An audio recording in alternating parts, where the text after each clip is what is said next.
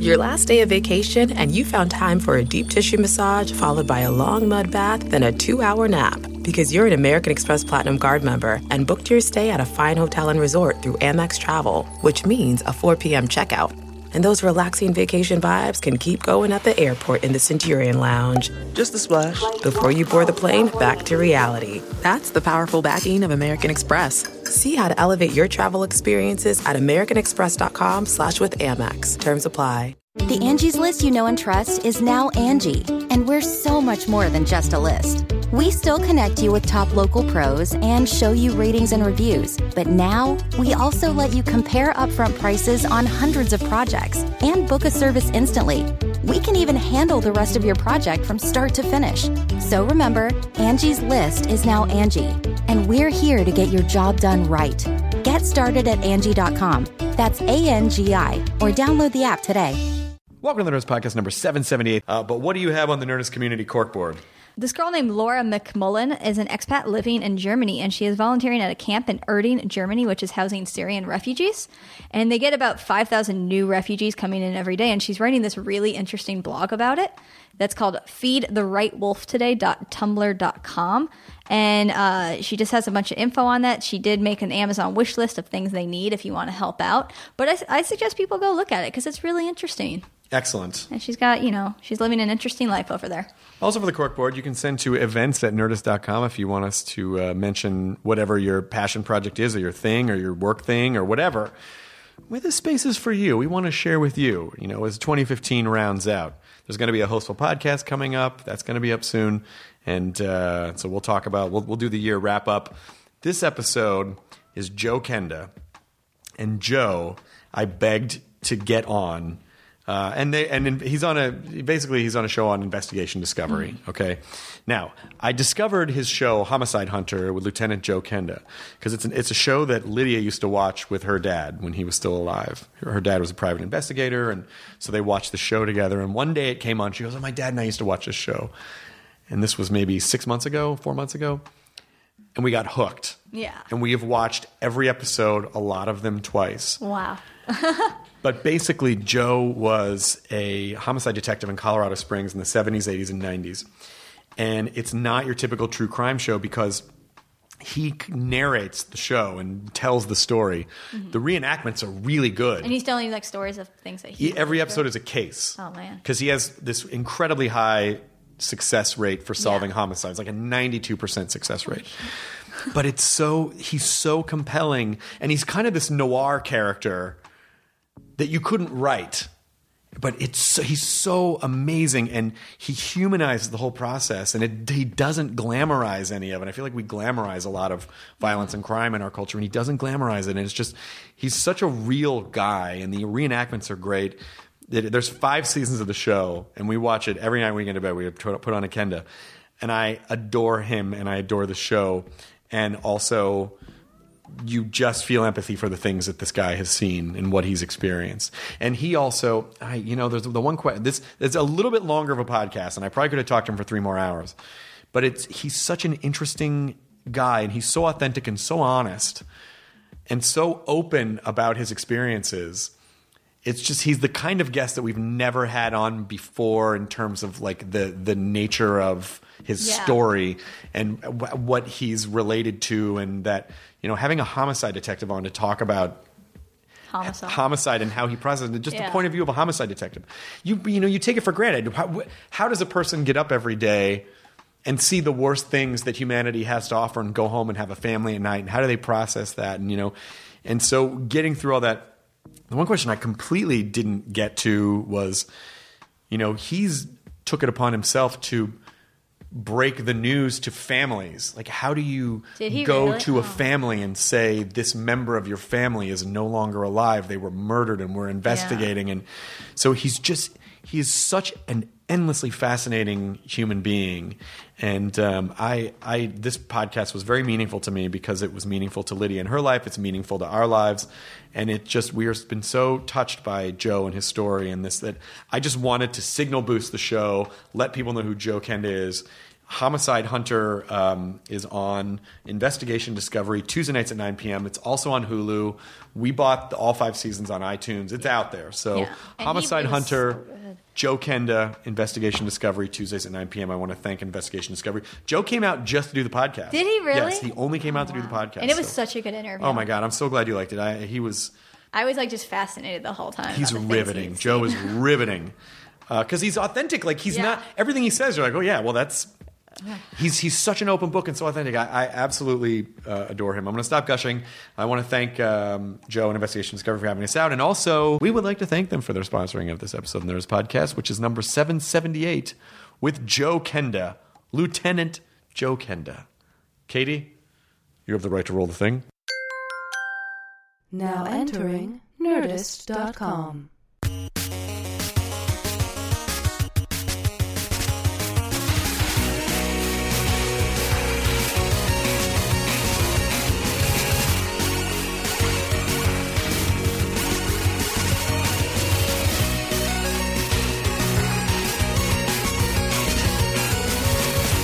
I mean, you know, it's so funny because I, look, I've been I've been in television for a long time, and I meet a lot of people.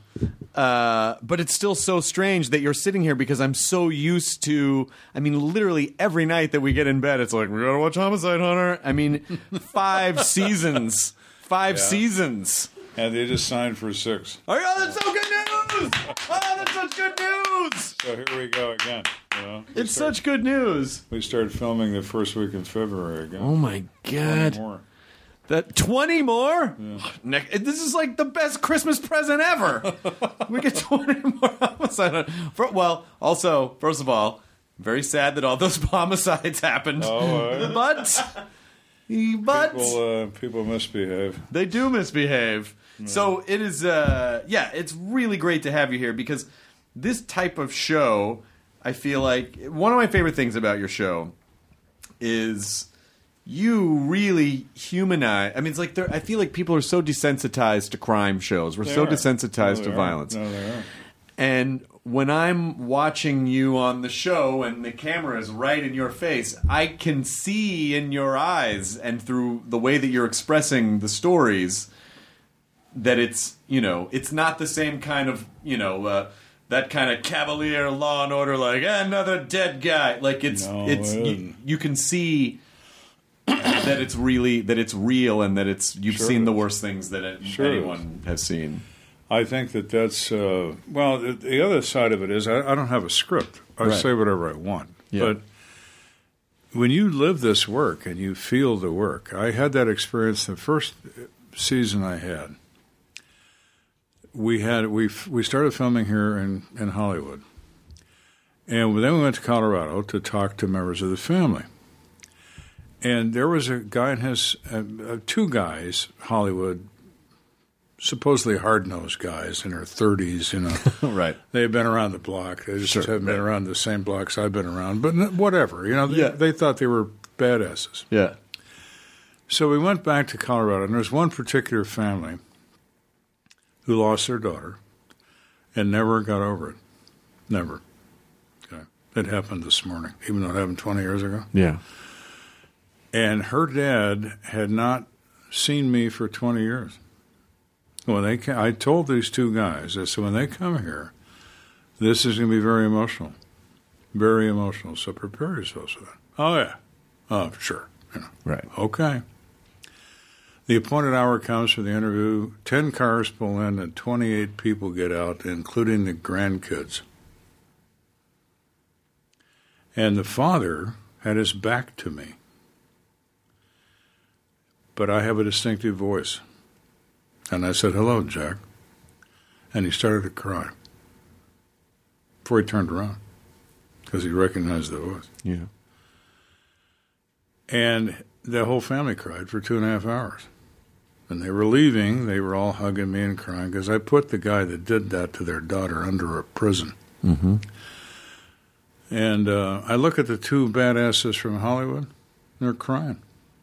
I nudged the director. I said, Hey, Jason, welcome to Homicide, Jeez. because that's what this is. Change those guys. Well, yeah, of Change course. Change them completely. I mean, it's it's seeing. It's such an interesting format for a show because you're narrating, but then there's also a there's also this kind of amorphous God narration that's happening over the reenactments as well. And the reenactments are really good. They're very well done. They I, are. I- I think they're well acted. They're they're they're great. Uh, the guy who plays you, his name Carl. Carl Marino. Yeah. He's great, and it's uh, it does not romanticize any mm-hmm. of it the No. way that I feel like most crime shows do. That's true. And I think that's the real failing that we've taken homicide and made it a medium of entertainment. It's not what it is. Yeah. It's not what it is. And does it make it? Is it hard for you to watch? I mean, like what types of what types of shows do you watch? Do you you, I don't. you don't watch shows? No. What do you do with your free time? I read. What? I love to read. What? Oh, I do. Yeah, I I love to read. And uh, now, Kathy, my wife, my wife and I met in high school. We've been together all our lives, Oh my god. and so she's lived through all this as well. You know, and uh, and uh, she, she had me watch uh, a cop show once, and I was working then, and she said, "I want you to watch this." Why? Well, I want you to watch it. Okay, I'll watch it. So then she said, Well, any of that true? No, none of it is. what? I said, Well, none of it is. Well, I don't want you to watch with me anymore. I said, Okay, I won't. I ruined the program apparently. you know, telling her it's not the way it uh, She is. asked me to asked me to tell her. I told her. She didn't like that, but yeah, of course. The episode of your first big case in in homicide, you I can't remember what department you were in. What what was the what department were you in? I was in burglary. you were in burglary, Yeah, and you kind of you kind of shoved your way into the I did. homicide department. I did. Yeah, So that was that's what I wanted to do. why. I always thought that murder must be the worst crime because the worst thing can happen to you for doing it. They're going to kill you or they're going to lock you up forever. Yeah. And that's what I wanted to do. That's what I wanted to do. Did you learn any? What do you learn about humanity when you know that that many? I mean, just so people know, if I'm getting the stats correctly, it was close to 400 homicides that you solved. 387 that I 387. had assigned. The numbers get bandied around a lot, and then people make mistakes. But there, was, I was assigned either as the detective or as the person responsible for 387 murders mm-hmm. over my career. I solved 356 of those, which is a clearance rate of 92%. The national average runs around 60, sometimes 55%. So there's 31 cases I did not resolve. I still think about them all the time. One of them just got resolved through a new DNA process, so now I'm down to 30 mm-hmm. out of the ones that I had. I wanted to solve them all. It all depends on how you look at it. I'm a really smart guy. If I was a football team and I played 387 games and I was 356 and 31, I'd be a dynasty. Or I'm just a dumb shit who doesn't know who killed 31 people. It depends on how you look at it. All right. But you, there's something very specific about because I think someone might go, "Well, I want to go into this line of work. I want to sell," but then you start seeing firsthand what it is and what's entailed. Oh, Because you, because it's because the two parts of the job that I see on the show a lot both sound horrific, which is you're either doing a mountain of paperwork. Or and you don't get days off really. It's- No. your phone rings in the middle of the night because there no murders are not on a schedule Correct. And then you're going and seeing the worst things Yep. that happen in, in, in humanity. So- And I would I would have done it for free. really, Absolutely. My wife didn't feel that way, the free part, you know, but uh, no, I absolutely, I loved it. I didn't like it, I loved it. I saw it as a mission. You know, if somebody does something absolutely horrible to someone else, you have two options. You can stand up or you can remain seated. I stood up, and so you and I was proud of that and it was for the victims for the victims. and the families. No one else can speak for them except you. They can't anymore. You're the only defense they have for them losing their life. Why would you not want to do that? What did you learn about when you said people committing the worst acts knowing that they'll essentially it comes with the worst penalties? What did you learn about people? Why? I mean, is you know, obviously a lot of the time it feels like it's it's just an in the moment sort of a thing, but a lot of times it's very premeditated. And, uh, at times it is calculating. That is not common. Calculation is not common, but it does happen. In the case of calculation, the, per- the perpetrator believes that he's a genius. The police will never figure this out because, after all, it's my plan. And I'm the smartest guy in this galaxy. Mm-hmm. So I'm going to do this. I'm going to get away with it. No, you're not. I had a girl once who murdered her boyfriend's wife in a plot that they put together over a period of eight months. The plan was to get insurance money that they were going to live happily ever after with, and she was going to leave her husband, and he would now no longer have a wife because they were going to kill her. Mm-hmm. And then they were going to live on this money. And I unraveled this case in two days. Their plan was to make it appear as if it was a street robbery involving a male perpetrator wearing military clothing and a ski mask. I saw this episode. Okay. So when I'm interviewing her and she's confessing to this offense, so what did he say to you? Well, he told me the police are stupid and they'll never figure this out. They'll look for an armed robber that doesn't exist. And this goes on for a couple of hours. And finally, when it's all through, I said, okay, well, you're under arrest for first degree murder and conspiracy to commit first degree murder. And I only have one last question. What? Do you think the police are stupid? She didn't answer me. uh, she's still locked up, of course, and so is he. But those kinds of offenses are not common. The way you solve that, though, I remember the way I remember the detail of the case that cracked that case, and it was genius. Which was when they described it was outside a community center, I think. It was. And You got a good memory. I do. I'm telling you, You I'm can not, make a policeman I was you. not, pardon the expression, fucking around when I said we've seen every episode and some a couple times. So they come out into the parking lot, uh, random, quote unquote, random street crime, the mask, the military. And one detail about the case caught your attention after after like a day, I think, which is the perpetrator took the purse and put it over the shoulder, and you said, Over his arm. over, over the arm, you said, which is like a woman would do, not just like grabbed and ran away with the hand. Correct. And that that led you to look at this. to uh, think about it another way. And when I talked to the witness, who, you know, it's interesting when you approach a witness, you have to be careful how you question a witness. You can't plant facts in their head. You can't ask a witness, how tall was he? People don't know that. They don't know. So you say, instead of that, you say, was he bigger than you or was he smaller than you? That they know yeah. right? So she said, Well, he is smaller than me. How tall are you? Well, I'm five foot eight. And this guy was smaller than you? Oh, yeah. Hmm. When he ran away, how did he run?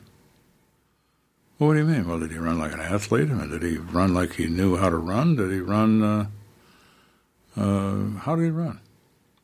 Well, he ran kind of funny, you know, like his shoes were too big. Huh? Like maybe he ran like a girl. she said, Yeah, yeah, he ran like a girl. Thank you. Wow. You know what I mean?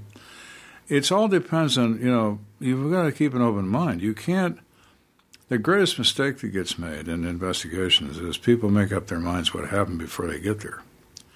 They develop a theory of the case on the way to the crime scene, you know, and, that's and you beat up the facts to match your theory. That's the wrong thing. You have to let the facts drive the theory. You have no idea what happened. You have no idea what happened. You know that somebody's dead and somebody died violently. Why did they do that? I don't know. I would teach a, ca- a class in police academy, and I'd put up a slide of a 37 year old white female, multiple gunshot wounds to the chest, on a city street at a slight down angle. So she gravity bleeds, so there's this river of blood you know, mm-hmm. from this woman. These are kids, boys and girls, just starting out in the police business. A lot of them never seen a dead body, let alone a violent death. And an intake of breath, you put up the slide, you know. So, what do we think? Multiple gunshot wounds to the chest. Now, did she die because her husband of 19 years was sick and tired of her buttering the toast on the wrong side? Or did she die because all blondes are she devils from hell and they need to be eliminated? Could be either one Right. or anything in between. I don't know why she's like that. That's why we're here to find out why. You know, How long did it? I mean, I I wouldn't imagine that you ever get used to seeing any of it. But how long was it into the job before you were able to mash down your normal human reaction? To, of course, uh, there. It's interesting you ask that question because I did a podcast recently on iTunes titled "Detective," and there was ten episodes. And one of the things I talked about on one of them was the first dead body I ever saw. I was a. I'd been a policeman all day. I was in uniform, you know. I was driving a police car. My leather still squeaked, you know. I thought I had arrived, that I was going to put my nose to the grindstone, I was going to do whatever I had to do, and I was eventually going to get into homicide. I know you got to spend time in the street, so I'm here to spend time in the street, and then I'm going to work toward this other goal. So we get a call of a Hispanic female, 22 years old, gunshot wound to the head, been dead four or five days in an apartment in the summer. oh, So I go there. There's other policemen there. And I am, my heart's in my throat and my pulse is going like a trip hammer. And I'm thinking, what am I going to see? What am I going to say? And you walk in, and here's a girl whose face is distorted by gunshot damage, who has blood that is now black because it's been there for several days in the heat. There are flies all over her, all throughout the apartment. The odor is overwhelming, the odor of death. And I am almost sick and almost unable to breathe. And the older cops are laughing at me. What's the matter, Kenda? Smell something bad? And everybody laughs. And I thought, you bastards, how could you how could you think like that? How could you do this? And I walked out back outside and I couldn't see where I was going. I couldn't I still couldn't breathe. I went home that night. I couldn't sleep. All I could see was her. I couldn't eat. I got back in that police car the next day and I could still smell her in that car. Now, of course, I couldn't, right. but I thought I could. And I'm sitting there thinking, maybe, Kenda, you need to rethink your entire plan about getting into the murder business. This is so horrible. And you look at the microphone, and you're supposed to say, when you get in the car, that you're in service, meaning you're available for calls. And my heart's in my throat, and my pulse is going at 150 beats a second, and uh, I'm looking at that microphone. I'm not picking it up. And I said, "Okay, this this is the moment. You know, did you do the right thing here? Yeah, you did. You fall off a horse, you get back on." So I picked up that microphone and I said, "Fordham 21's in service. Roger, Fordham 21, man with a gun, shots being fired. You know, here we go." Right? Fast forward eight or nine years, I'm a sergeant in homicide. Young girl goes to work. She has a, her first foray into employment. She's got a job in a mall and she sells shoes. She's 16 years old, goes to high school, goes on Saturdays, and she sells shoes Saturday morning. Mall's supposed to open at 10 o'clock. She's supposed to be there at 10 for opening business. She goes there. All the stores are open except this one she works in. Chainmail's down, lights are out. What's going on? She goes in the service corridor. There's a back door, of course. She has a key. She opens the back door. The 34 year old manager is face down on the floor in a literal river of blood. There's blood, eight feet across, 10 feet long, inch deep. Face down. She freaks, calls everybody and their brother. Patrol shows up, they call homicide. I show up. I'm looking at this guy. There's a unique thing about humans when they die standing erect. If you are standing erect and you were shot with a surface to air missile or run through with a sword or whatever, and you instantly die standing on your feet, and you fall dead, you're dead before you hit the ground. It's something called a dead man's fall. One foot will cross the other. Could be right over left, left over right, but one foot will cross over. So I'm at this guy laying on this floor, and his feet are crossed. Hmm. Malls are built with a slight down angle to the floor in the event the sprinkler system goes off, the water drains out of the building. It's a very slight angle, but it's there. You can't really see it, but it's there. So when he falls dead on this concrete floor, he is 6'4, 230 pounds. He's a big guy. He breaks his face when he hits the floor the orbits, the jaw, the mouth, the teeth, everything.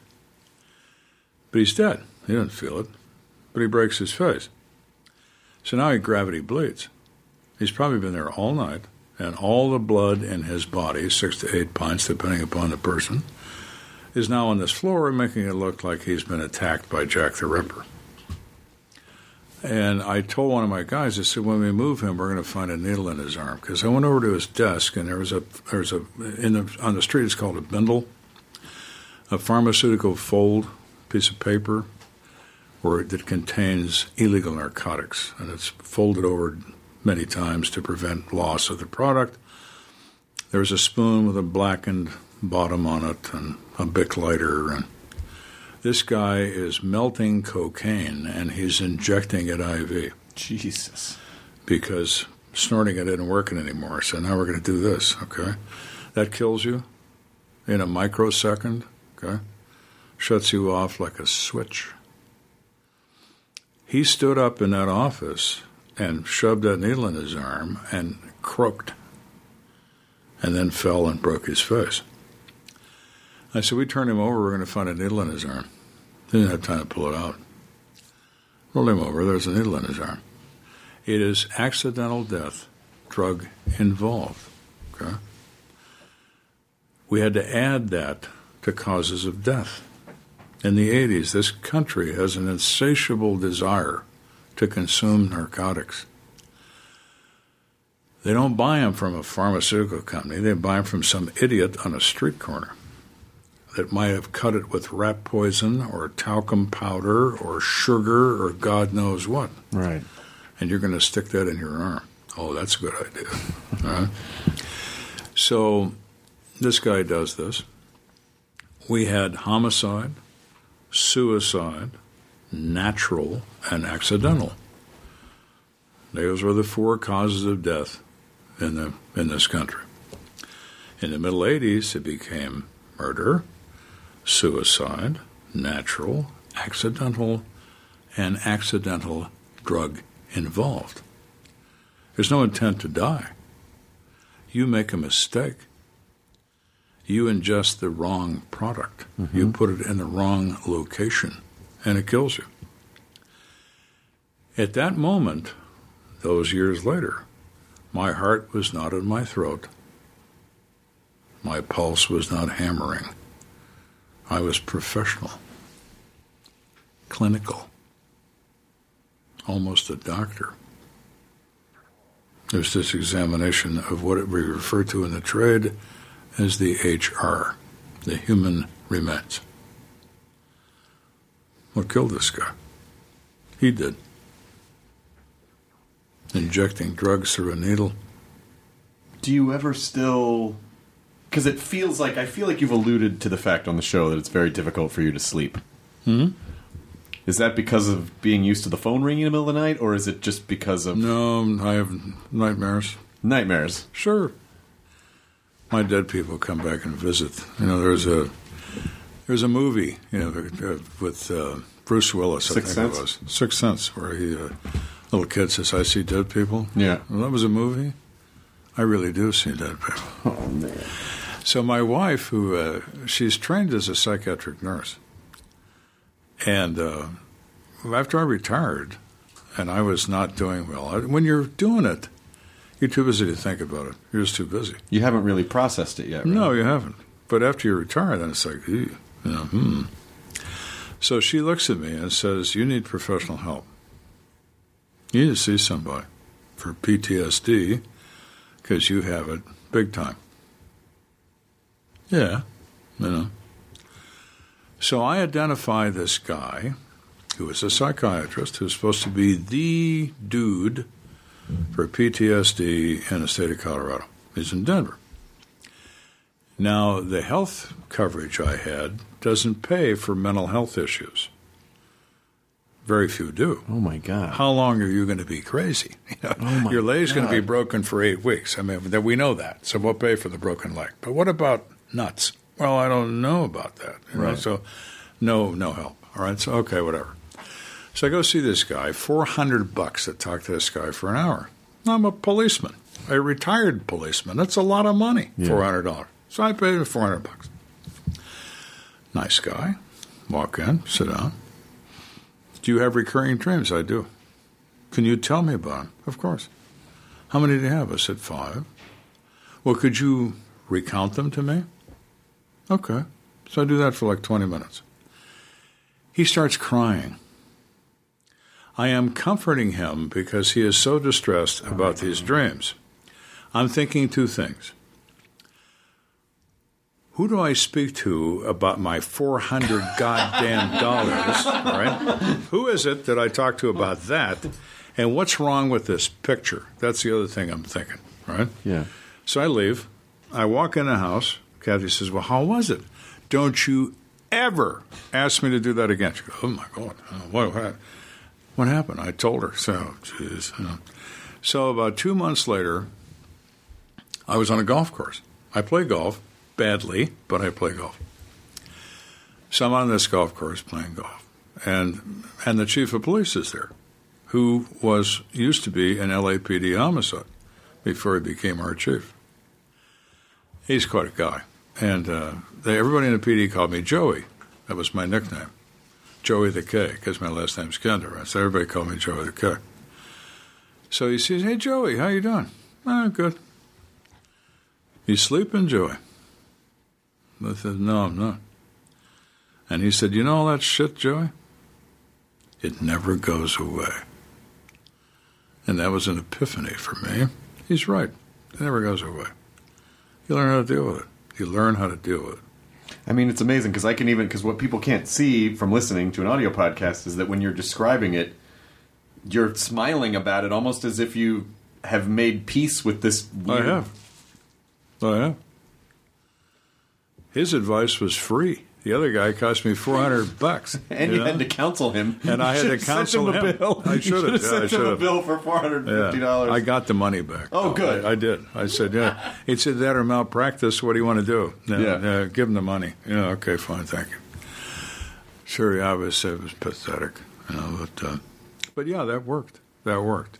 And uh, uh, this show has helped me. It's kind of therapeutic in a way. Oh, I would mean, imagine. Uh, you, re- I've told some of the things I've said on the, on that to, to that camera. I've never told anybody before. A couple times, not not all the time, but a couple times, my wife will watch the show with me. I'll watch it to make sure I'm not wearing a paper hat and riding a unicycle, you know what I mean? Right. But she watches it just to watch it. And a couple times, she's looking at me instead of the TV. I said, "What are you looking at?" She said, I, I never knew you did that. Uh, no, you didn't. I never told you. you know. You kept it. from her on purpose. to- Of course. yeah. what are you going to do when you go home at work? Yeah, I mean, I would do that sometimes. I'd go home, and she and we had two kids, right? She said, "Well, how was today?" No, it was all right. What happened? Nothing. Nothing happened. Well, it was quiet. Yeah, it was quiet. I let it go at that, right? Then she'd turn the news on. I'd be on the news, talking to the press, talking to 14 members of the press, you know, on a crime scene tape, everything. Said, what about that? well, yeah, there was that. Didn't want to tell you about it. and then the fight would be on. You know, so uh, yeah, it's it's very difficult to. You want to protect her, and she doesn't want to be protected. She wants to know what you've done or what you're dealing with or whatever. You know, and uh, there were a couple of times when she was threatened by people that I had dealt with, and I've, I've got threatened a hundred times a week. I'm still here, you know, but. Uh, on one occasion, somebody called the house, got the phone number, told her what color the carpet in the room was. You know, "Oh, not good, you know. And I had to send her out of town Well, I found him. I found him, but it took a while. But uh, and that really spooked her, big time spooked her. Well, yeah, because you're you're you're you're reaching into the drug community basically. You're, Sure, you're and my work leaked into her work because she worked at a city hospital, and a lot of my clients were in there. You know, had been shot or run over or whatever, and uh, and uh, it, there was one occasion where I had a guy, uh, very ugly case, and uh, I had been home for three days. She didn't. And this is before the days of cell phones, and she didn't know what I was doing. She knew it wasn't good, whatever it was, but she didn't know what I was doing. So she, I've been gone for three days. She goes to work in the morning, and she is the charge. She's a float nurse, so everybody called her Franny Float. You know, she worked wherever they needed somebody. She's very skillful, and so she could go to uh, ICU, she could go to ER, she could go anywhere in the hospital. If somebody called off sick or wasn't available, they needed help or whatever, they'd use her. So she's a charge nurse on this particular floor, and there was a guy. There was a, I think he was an orderly or something, but he'd worked at a hospital a long time, and she'd seen him and worked with him a couple times. And she knew his name was Michael. That's all she knew. She didn't know his last name. Not that it would have mattered, but she didn't know his last name. So she comes into work. Bebop's in the door early in the morning, quarter to seven, and here's Michael standing there. Oh, hi, Michael. She, he gets a one inch from her nose. And he says, Your husband killed my brother last night. And Kathy's pretty sharp, you know, and her, she thinks on her feet. She said, Well, I don't know what happened between your brother and my husband, but I know that you and I worked together for years, and there's never been a problem between you and I. Does this mean there's going to be a problem now? And he looked at her for a couple of minutes and he, no. Then he walked away. And she was like, Holy shit! well, it, his brother was dead. I didn't kill him. I mean, technically, I didn't. I mean, he killed himself. The uh, he had murdered five people in a armed robbery of two businesses and set one of the businesses on fire. Jesus. Ugly thing.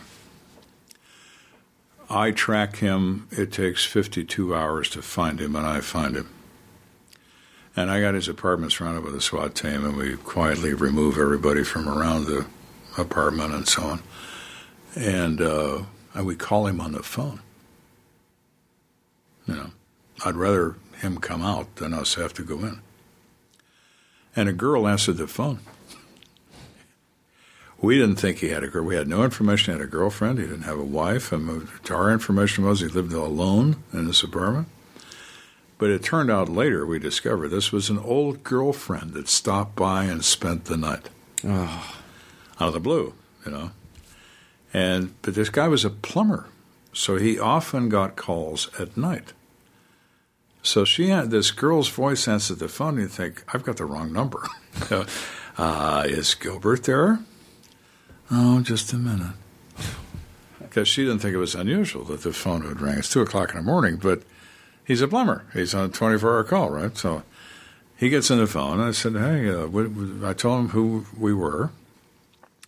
We have warrants for you, five counts first degree murder. I don't want to hurt you, Gilbert. And I don't want to hurt that girl. But it will hurt you.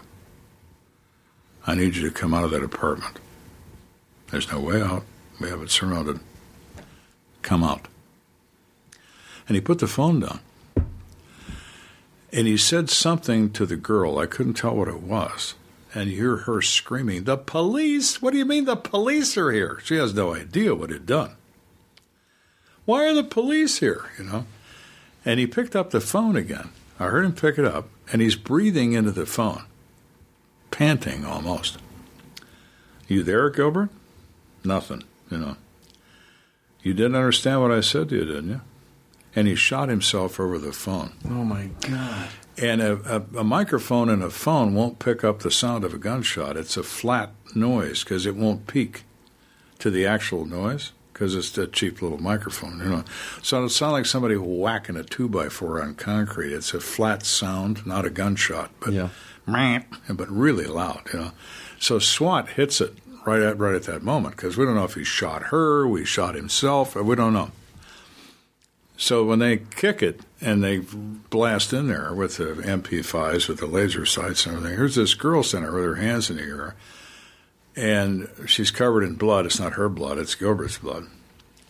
And she's wearing a pair of panties, and she's screaming like a Comanche Indian. I mean, this has not been a good way to wake up, right?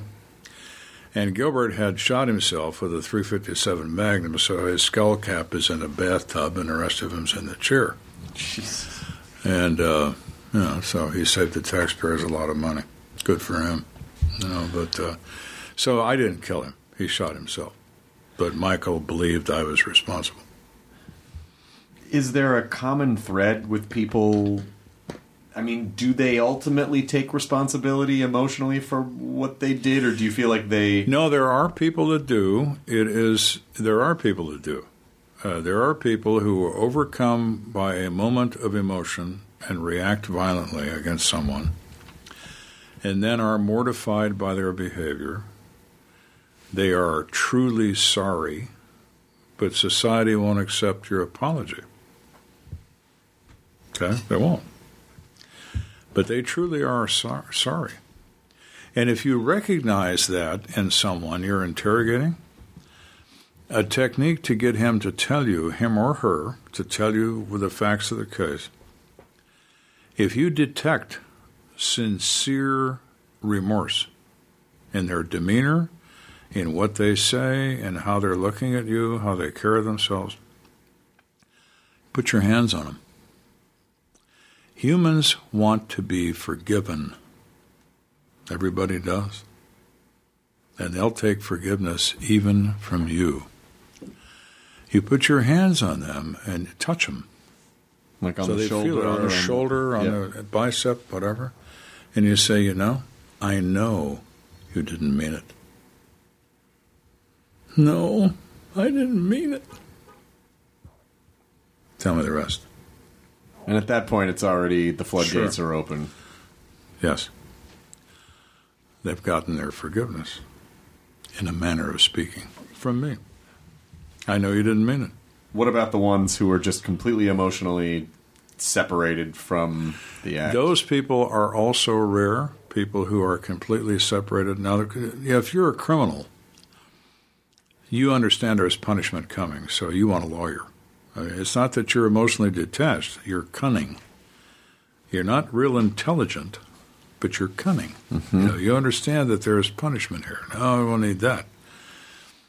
But the occasion, very rarely do you encounter someone who is truly a sociopath someone who really, truly doesn't care. And those people are really spooky to talk to. Because there's nothing. Zip. The only emotion that person is capable of is rage. He doesn't feel love, compassion, guilt, none of that. Doesn't feel it. Make him mad, he feels that. He feels that rage. A common thing with those guys, this happened to me once when I had a classic exam. He's on death row at the moment in Colorado. He is sitting there. I'm going to interrogate him in a murder case. He's already under arrest for multiple murders in another jurisdiction. I had him driven to my building because I think he's my guy in my murder case. So I they put him in a room. He's cuffed and he's in he's in a county jail outfit, you know. He knows he's been driven for like an hour and a half to another police department to talk to yet another policeman about yet another murder, you know. Now, you would think you'd be pretty jazzed up if you were the guy who was going to be sitting in that room, but not if you're him. So when I walk in there, he's asleep.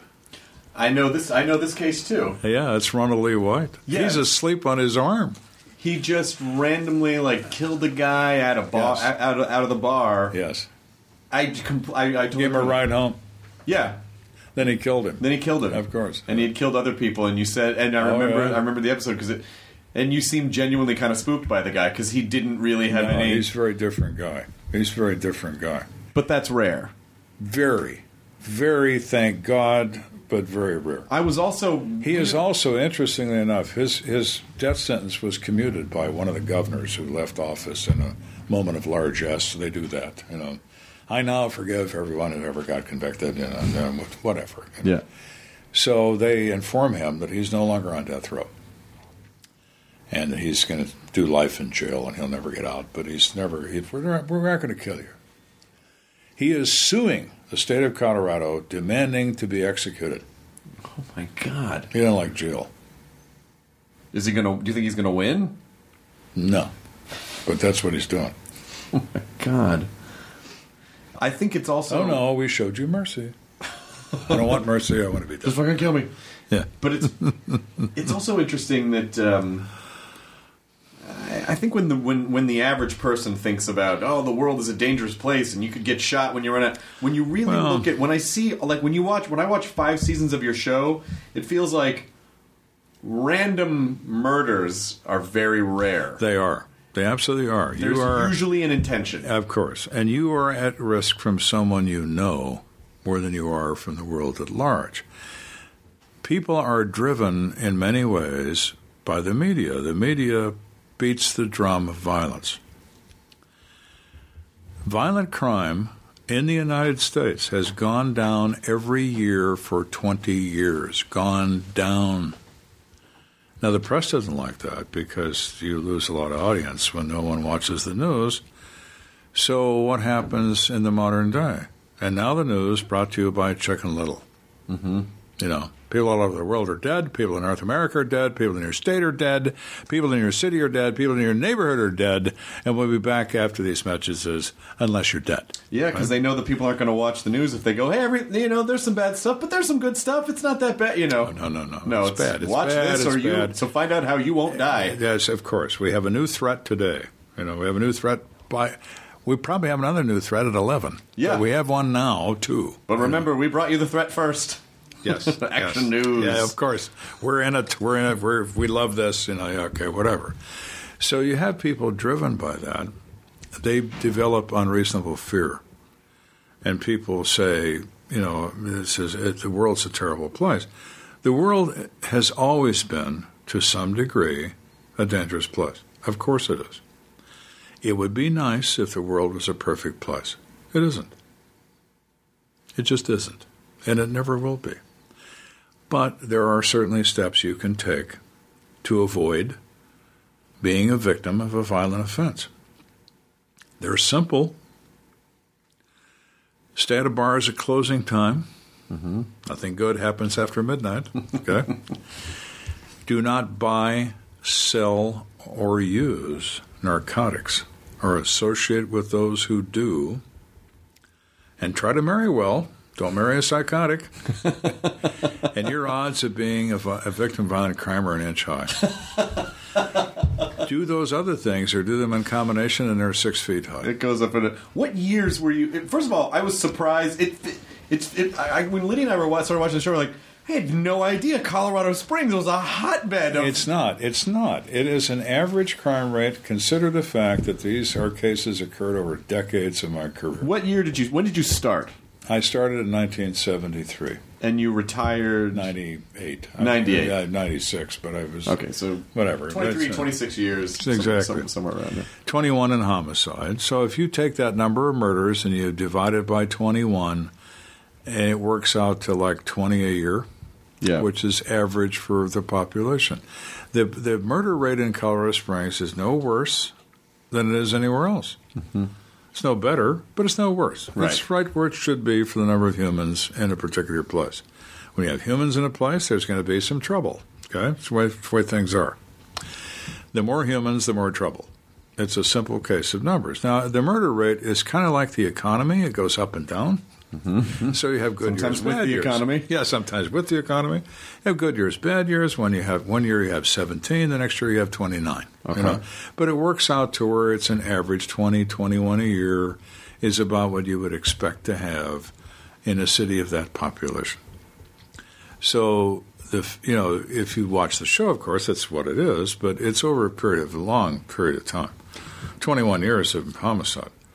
You know, that's a lot of years. And you're also when you watch the show, it's funny. Even working in television, sometimes I forget when I'm watching a show. Oh, it isn't necessarily. You know, you're probably working on a few cases at one time. Of course. So, but in the show, it's very linear with each. Yeah, it has to be because, it's otherwise the audience gets very confused. So on average, if you know what what did yours what did your stats average out to in terms of you get the call, you go investigate the crime. Typically, how long does it? I know it's difficult to say because they're It is very difficult to say. I, I- my was always of the impression that speed kills. Okay, so let's let's let's move. Uh, you know, we, we we work. yeah We don't go home. We don't go eat. We don't go to sleep. We don't go anywhere. If there's things to do, let's do things. I would tell my guys and girls the same thing all the time. I say, okay, we have discovered a homicide. Whoever did this has a head start. He's got a head start. He or she is very busy right now. They are distancing themselves emotionally from the event. They're concealing evidence. They are establishing an alibi. They're destroying evidence. They might even be fleeing the jurisdiction. Now, what are we doing? Sitting there with our thumb in our ear? yeah Let's start doing something. This is not a sprint, it's a marathon. Let's go to work. And we will work 24, 48 hours, whatever it is, until we run out of things to do. Very often you can turn a case quickly. Sometimes you cannot. My record is nine years. Nine years to turn an arrest. And I was like, it drove me crazy. Drove me crazy. I had a guy, we did an episode on this, whose name is Eric Stanley Houston. Eric Stanley Houston was a pathetic guy, uh, uh, the kind of guy that nobody cared about. He was hit with a car when he was eight years old, and it scrambled his brain. He never got older than eight, emotionally. But physically, he was okay he was unable to assess people who were truly his friends and who were just taking advantage of him. His parents were older when he was born. He was like a oops kid. Yeah. right? So his parents died. There's no family to pick up after him. So eventually he gets scooped up by some sort of community program and they put him in Goodwill Industries. And he has a job. And he lives in a terrible place because it's what he can afford. And half the criminals on the west side lived in the same place. So they would blame Eric for every criminal thing they did. They would name him as a suspect to the police. He got arrested a lot, but he never got convicted of anything. He never did anything. They would drink his whiskey, spend his money, and basically take advantage of it. And he was 34 years old. He gets stabbed 31 times in his room, and somebody steals a $40 radio from him. A vicious attack. And nobody cared. The press didn't care. Nobody cared. Some goodwill guy, you know. But I cared. And I worked that case, and I worked it, and I worked it. And I got a new guy into homicide years later, brand new kid. And I said, "Hey, I want you to work this Leland Houston case." Well, that's not guy in a motel from the West Side from years ago. I said, "Yeah, yeah, it is." Well, nobody cares about him, and everybody else that heard him say that goes, "Ooh." Wrong thing Yeah, to say. And they, they started drifting, you know. And I turned as white as your shirt, and I turned. I looked at him. Don't you ever, ever say that to me. Don't ever say that. If you ever say that again, or if I ever think you think that again, I'm going to have you at the airport running tickets from midnight to eight with Tuesdays and Thursdays off. Am I clear on that? Yes, sir. I said, now go work that lead. Yes, sir. Okay. Nine years go by, we turned it. First DNA case in Colorado, that case. DNA was new stuff then. Well, is that uh, how else would your work be different now? If you were starting now, how else would your work be different? There are better better forensic techniques available today. Uh, DNA has advanced dramatically from what it was be, to begin with. Advanced enormously compared to what it was then. Okay. Uh, there would be some helpful things that would come out of it, but ultimately, murders are resolved through conversation. People kill people. They do so for a reason. It may be a completely insane reason, but it's a reason. Find the reason, find the guy. Okay. Now, forensics plays a role. It does. But it's not magic. It isn't magic. It never has been magic. They all claim it's magic, some of the forensic people, not all of them forensic people, but some of them do. That, you know, we will tell you, you know, I had a, a laboratory, a private lab, years ago. I had a sample of a product, I don't know what it was, that we found on the victim's body. No one else knew what it was. The coroner looked at it. He said, "I don't, I don't know what that is. It could be a food product. I don't know."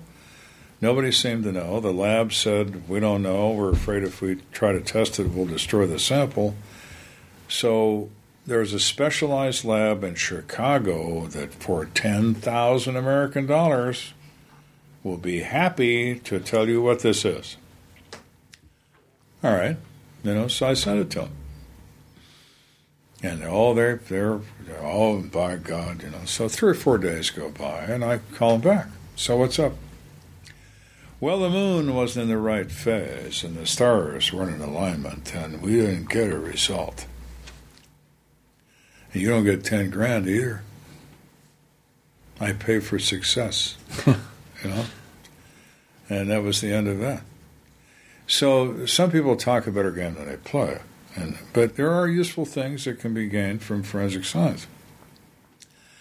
Not everything is as useful as you might think it would be. For example, I find your fingerprints in the murder scene. Your prints. They're on the desk.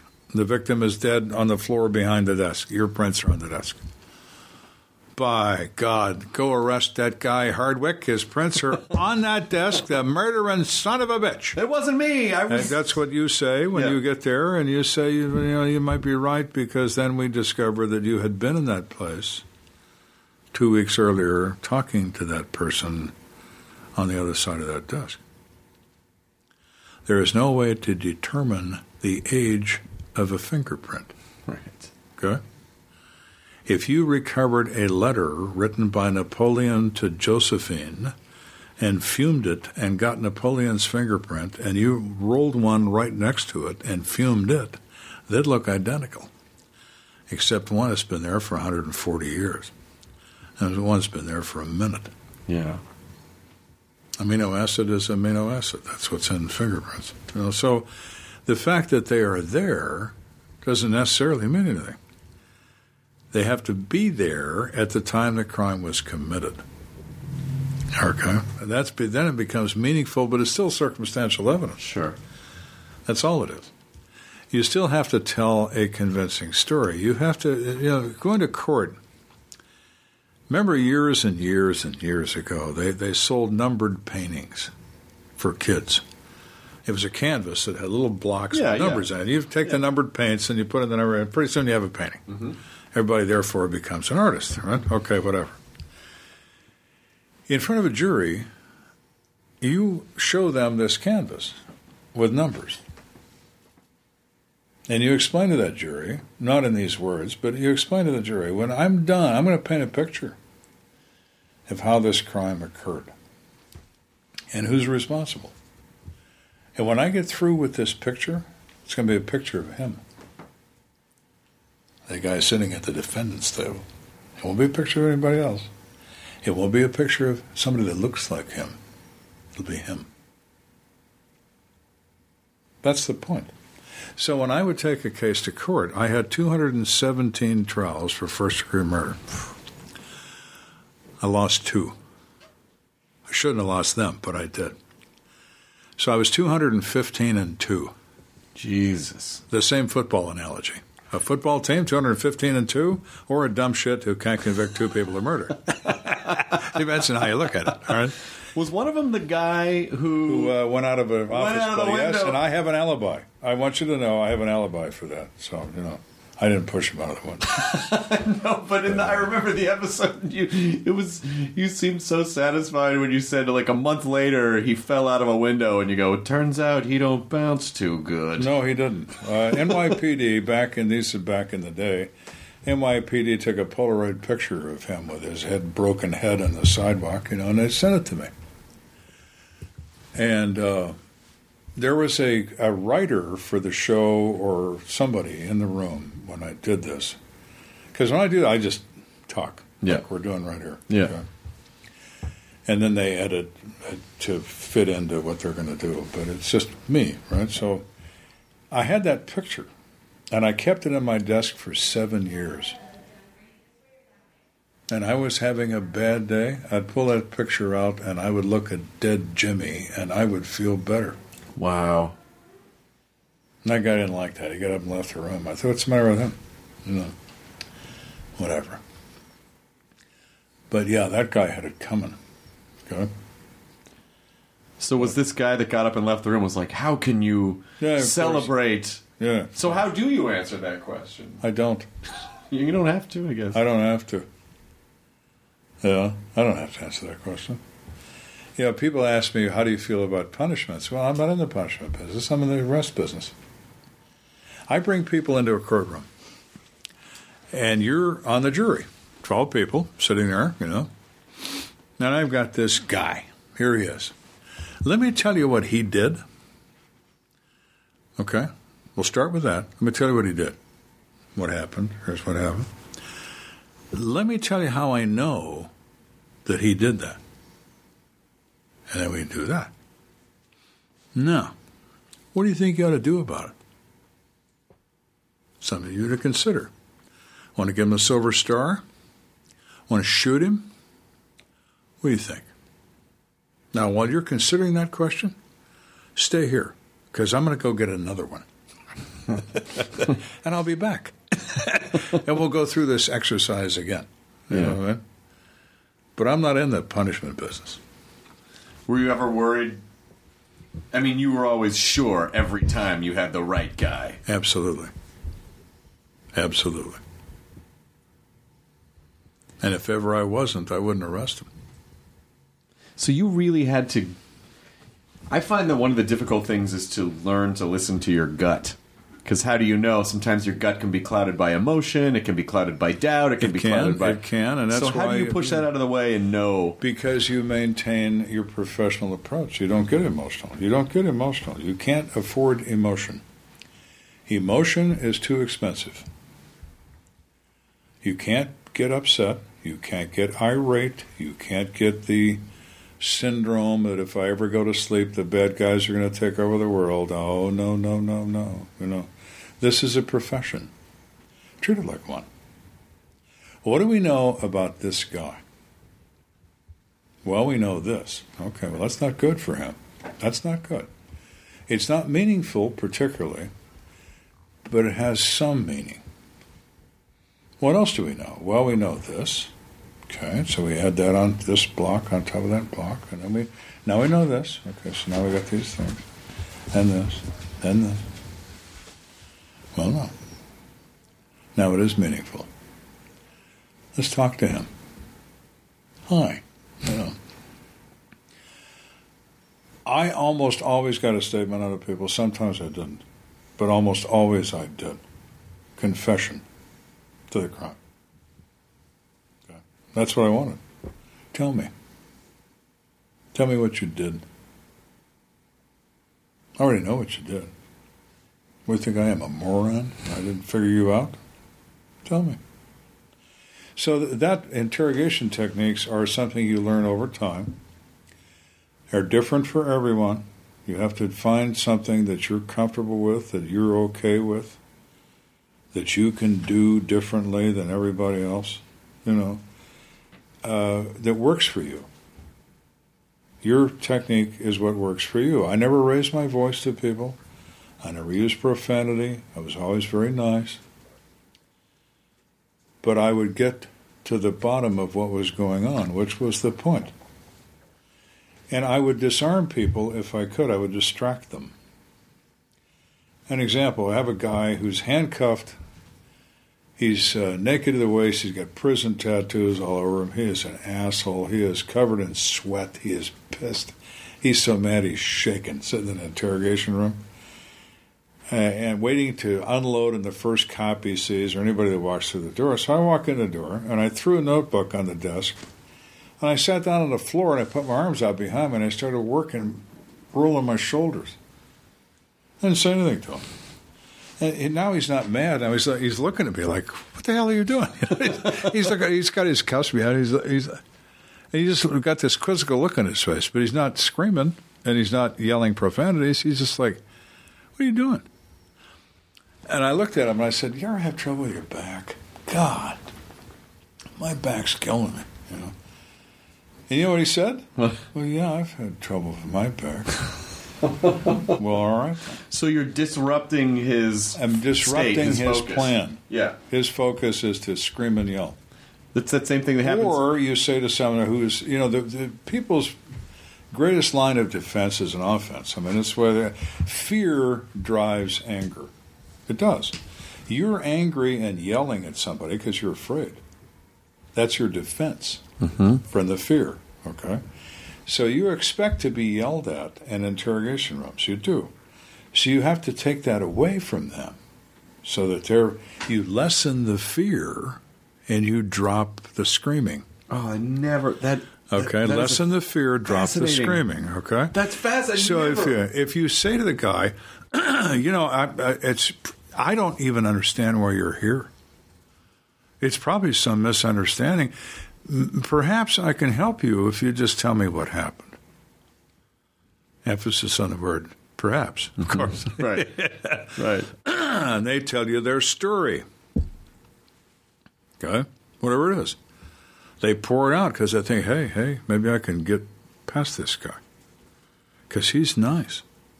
Nobody, cops aren't nice, you know. Maybe this one's dumb. Yeah, maybe I am. Talk to me, you know.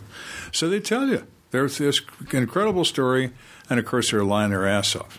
Okay, of course they are. You don't write it down. You don't take notes. There's no recording in the room, but I remember every word, every word you say to me. Wait a couple hours, friendly, you know. Now we're in a bar. We're not in a police station anymore. We're just having a conversation, you know, and we're yapping. And I say, you know, for me to help you, I really have to present your story to, you know, to other people, my boss, and I'm having trouble remembering some of the things you said. Could you tell me again? Well, of course, they can't tell you again because they invented the first story. Mm-hmm. So they try, they really try, but there's always changes. Something subtle is different. And that's what you're looking for. You're looking for that first lie. Now you want to change from Mr. Nice Guy to the Antichrist. now it's like, hey, well, my, my, my. An hour ago you said this.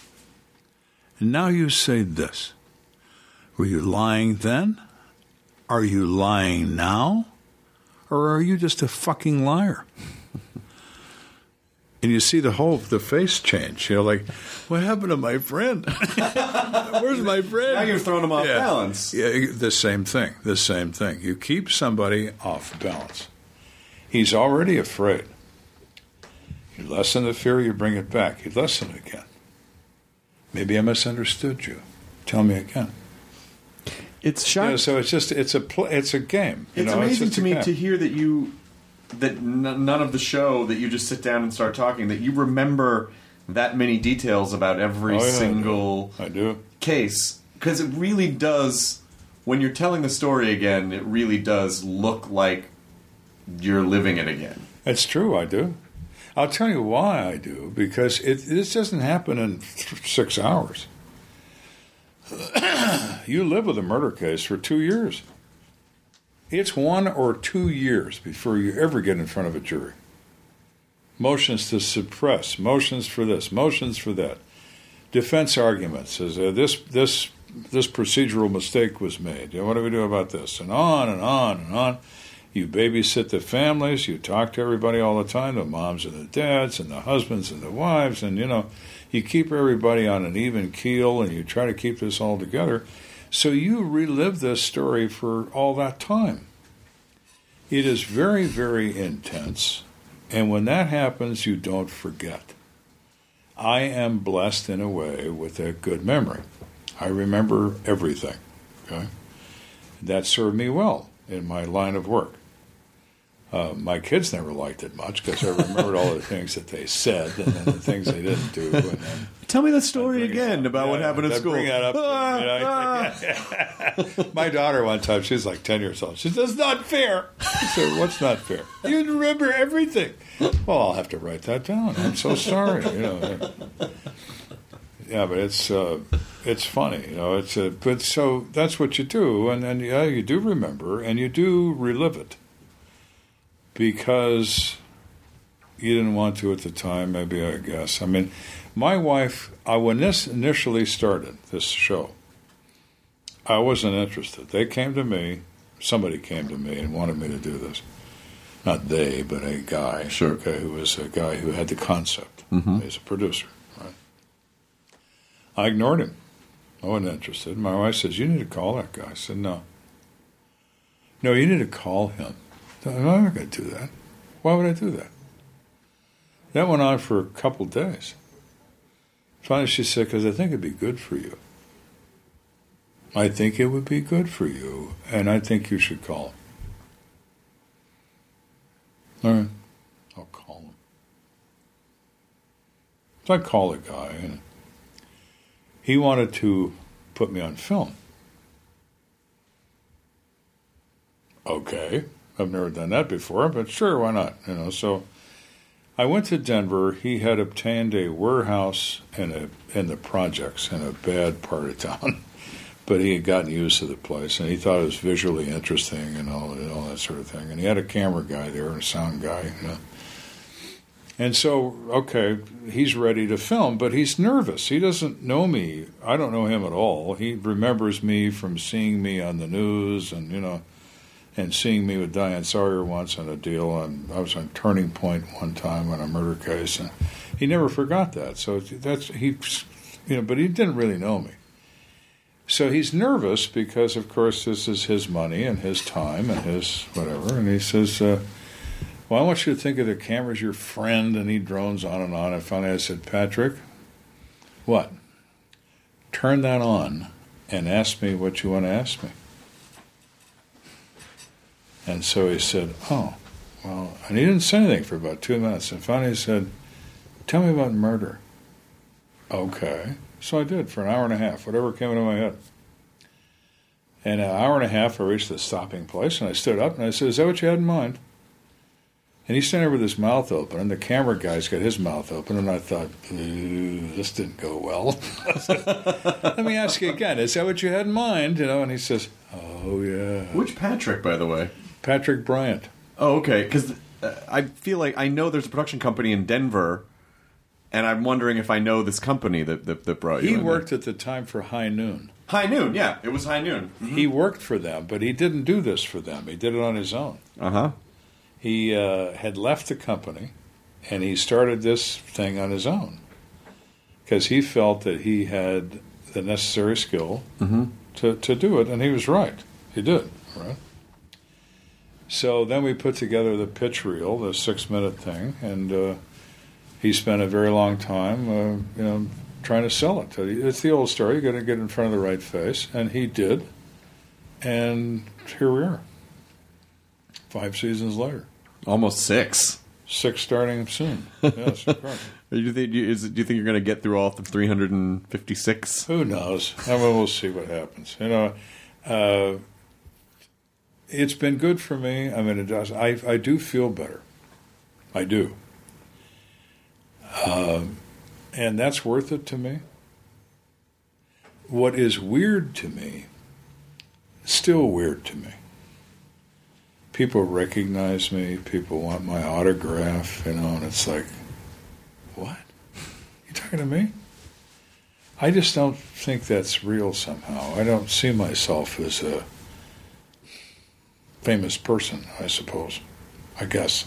You know, I just don't. Six seasons is more than most people get in the television business. I mean, that's I pretty. understand. I know. I know all that. You know, and, and, and even Kathy Bauer looks at me. She said, "Is this really happening?" Yes, it is really. You know why? It's you know. because people are connecting with you. They're connecting with you because it's you know, like I said before, it's a perspective on where where you know, but people are desensitized to cinematic violence. I don't think most people are desensitized to actual violence. no, they're not. No, and they're not. and and to see you know especially i notice you get particularly emotional when it when there are kids involved Yes. which i you know I, for the obvious reasons number one because they're kids and they're innocent and no one they don't deserve that and number two you have kids course. and so were you was there ever were you ever on the was it ever a difficult decision to say like how can i stay in this business when i know i have kids and i know you know like that does create an emotional It it it drove me to the end, to where I knew it was time to go. I had reached my emotional limit, and I had a guy who was 74 years old who sexually assaulted his five year old grandson. jesus And I had run out of detectives. We were just having a bad day, and uh, sex crimes was one of the units I ran in major crimes. And uh, they say, "Hey, Lieutenant, we're, we're, we don't have anybody to talk to this guy. All right, I'll take that guy. You know, you talk to those other guys." And he said to me, "I said, why did you do that to that little boy?" And he said he came on to me. oh my god And I don't remember anything after that until I heard one of my guys saying, Lieutenant, Lieutenant. And I was strangling this guy. jesus I was. He was turning blue, and I was going to kill him. And I didn't know what I was. I was, I was like, I'd lost it, right? And I dropped him, and I said, Get him medical, and I got to go. And I went in my office and typed up a memorandum that said I retire.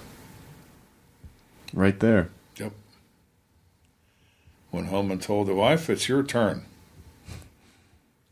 You know, we had another incident where I had come home. I'd called her as I had, you know, I had a a shooting involving an automatic weapon, and uh, it took me five days to figure out who did that. And I said, uh, "I'm going to go get this jerk with the machine gun, and I'll be late." As I had done hundreds of times, I told her that on the phone. She said, "Okay." So I come bebopping in the door. It's one o'clock in the morning, you know, and all lights are on. Uh oh, that's not normal, you know. She never is up that late. And I look around the corner. She's sitting in the living room, and she's got a drink in front of her, which is very rare. And she's crying. And I thought her mother died. Her mother hadn't been well. And I said, What is the matter with you? And when she's really pissed at me, she calls me by my last name. And she points her at me and says, Kenda, I can't wait for you to come home anymore.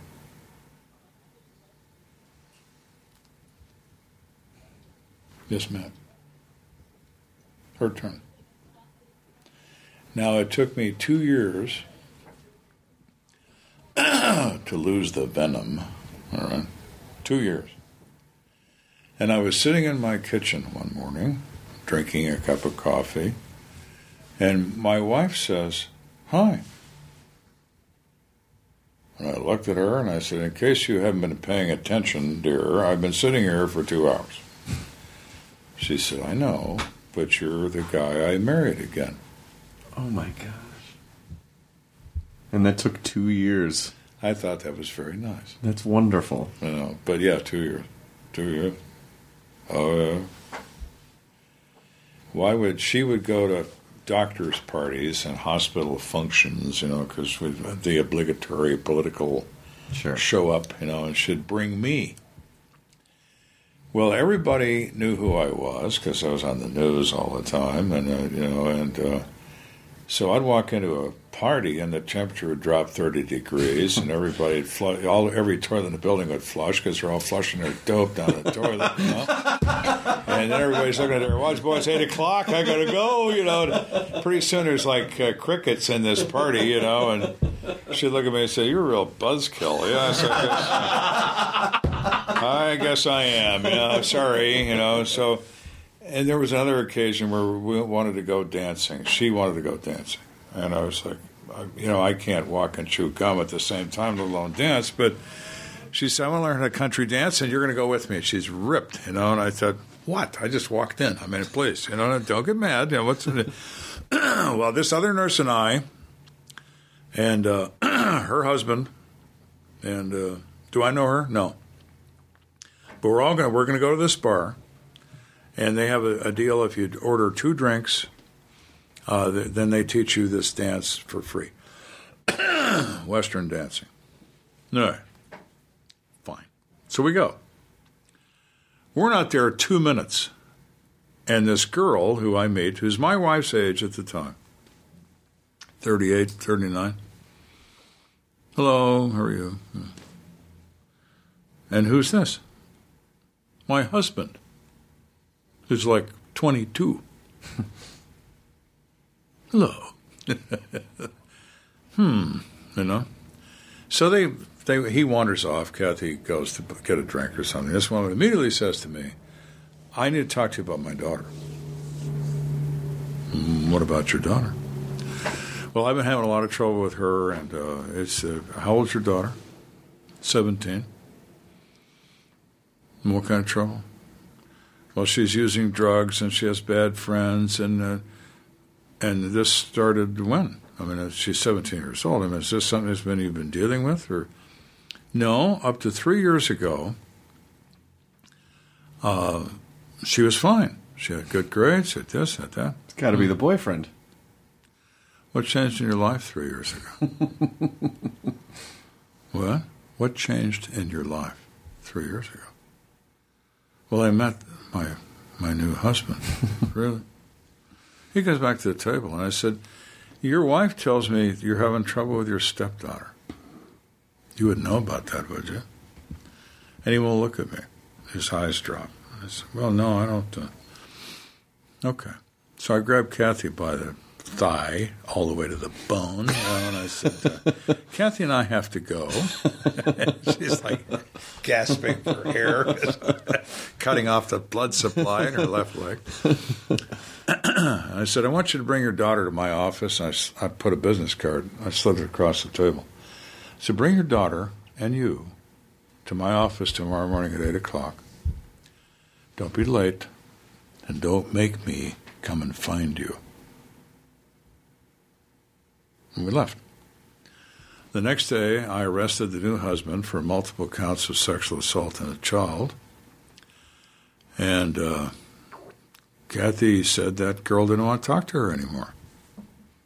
So I said, "So what do you want to do next week? You want to learn how to tango?" Then, you know, that didn't go over so good. Didn't go over so well. Every time, Joe, can we please just go to a dance? Sorry, I'm sorry. Sorry, Yeah. there's so many pieces of shit in the world. Yeah, well, now she can do that and not worry about it because I don't have guns or patches anymore. So, you know, I, I gave it the office. You know, I have a I few. know. I have a few questions left for you, and one of them is because I think it's. I think I think there's something to extrapolate from problem solving that is applicable to eh, most things. I think most things that people are trying to do, and it's that that point where you you've in your case you've looked at a case a hundred times. You've looked at everything you have, and I'm you know it's all right there, and there's nothing new. And you're trying to bang through the wall of what are we missing? What are we missing?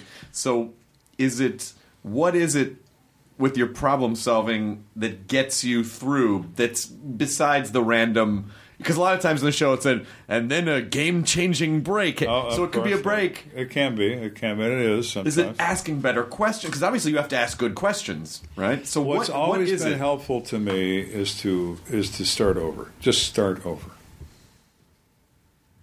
Put it together, put it in a pile, put it over here, and think back to that crime scene. And don't think about any of this crap that's in this pile. Start over in your head. Walk yourself through that crime scene. Crime scenes will speak to you if you listen. They whisper, so you have to listen carefully. But they will tell you what happened in here. What happened in here? What did somebody do in this place to make this happen? What did they do before, during, and after? You can learn a lot of things.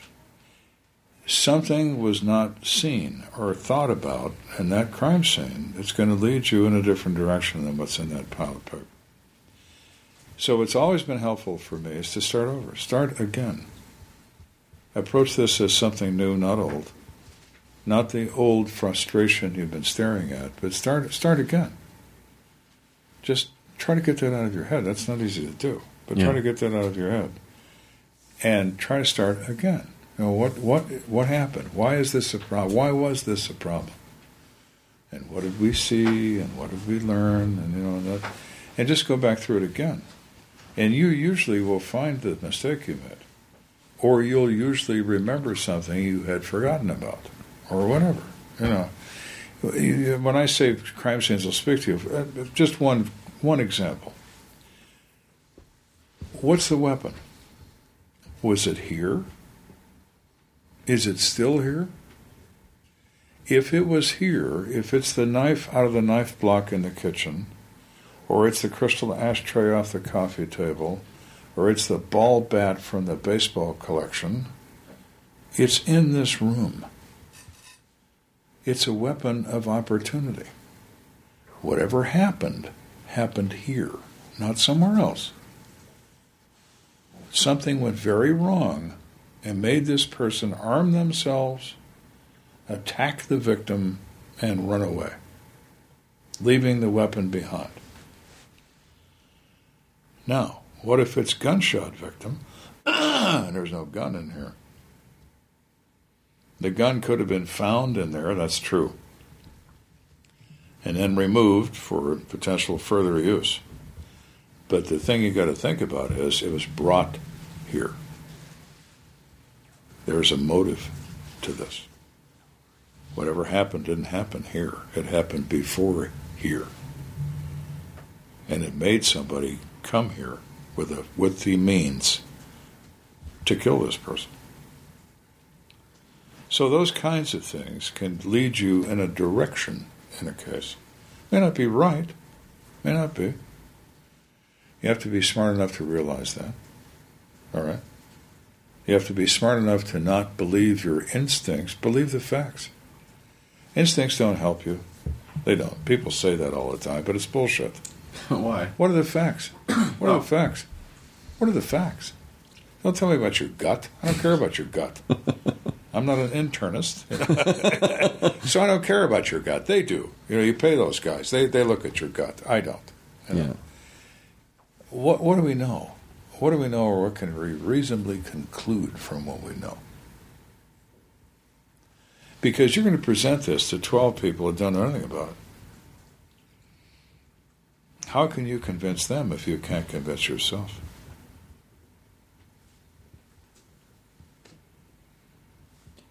there are so many details in the show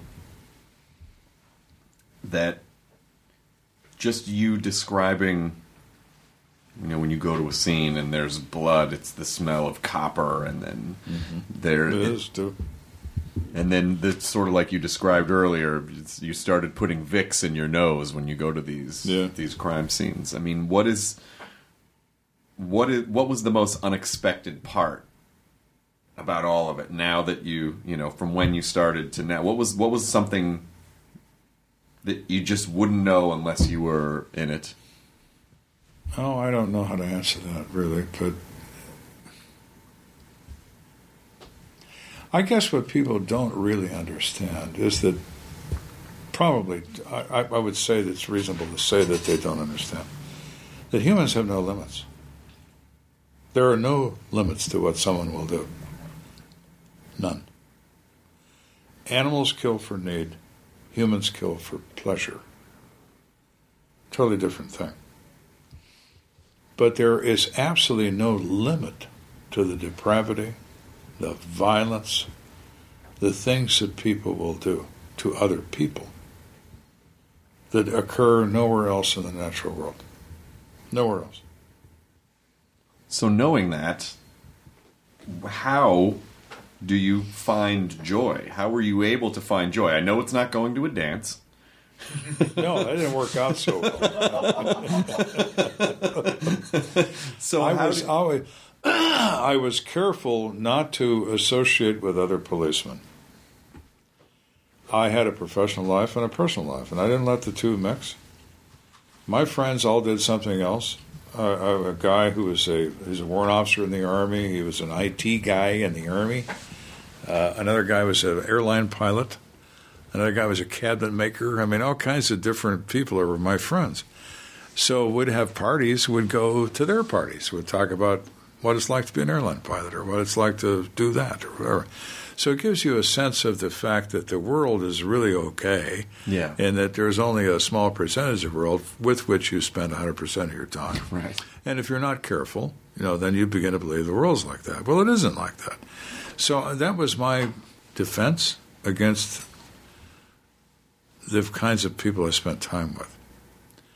And it was I was able to find a lot of enjoyment out of that, and a lot of just let everything go away, you know, and let's talk about what you do, or let's let's talk about this event, or let's talk about whatever. Um, the kids with their sports activities. Uh, uh, um, my kids got involved in every sport there was known to man, and we uh, and Kathy and I would uh, spend a lot of time with that and with them, and you know, it was great fun. But I was I never had pictures of anybody in my office. I didn't have pictures of my kids. I didn't have pictures of my wife. Nothing. Knew anything about me. They knew I was the boss. That's all they knew. I never wore a wedding ring when I worked. I was just this guy. All right.